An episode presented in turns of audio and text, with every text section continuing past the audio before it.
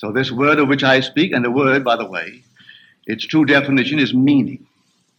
In the beginning, there was meaning to the whole thing, and that meaning was with God, and God Himself was the meaning.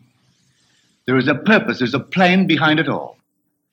So He actually became us that we may become God. It seems incredible, but it's true. That's the purpose of life to take humanity and lift it to God. So it becomes God. So he became man that man may become God. Now, tonight, you need not confine it to yourself. Take a friend without the friend's consent, without the friend's knowledge, and lift him up. Do you know of a friend who is unemployed? Well, then see him gainfully employed. And don't tell him that you may brag tomorrow. Don't boast. Just see him gainfully employed.